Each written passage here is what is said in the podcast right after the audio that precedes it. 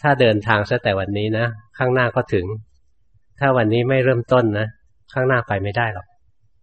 ลงได้ยินธรรมะ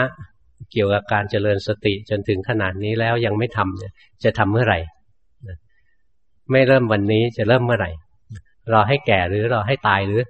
หรือจะไปเริ่มชาติหน้า หรือจะรอพระศรีอาน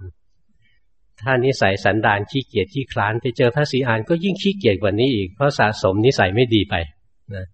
งั้นต้องฝึกนะหัดเจริญสติตั้งแต่วันนี้เลย ไม่ใช่เรื่องเหลือวิสัยที่มนุษย์คนหนึ่งจะทำได้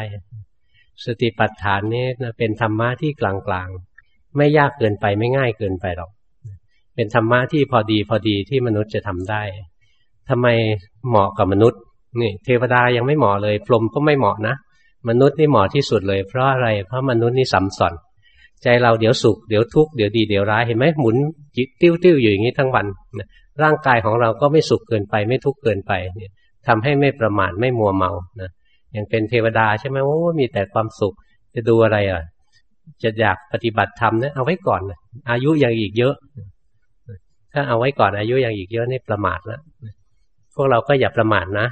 ต้องลงมือปฏิบัติตั้งแต่เดี๋ยวนี้นะ ไม่ใช่ว่ามาบอกหลวงพ่อว่าขอฟังก่อนแล้วเดี๋ยวกลับบ้านจะไปปฏิบัติ นั่นพวกประมาทนะรู้ได้ยังไงว่าจะถึงบ้าน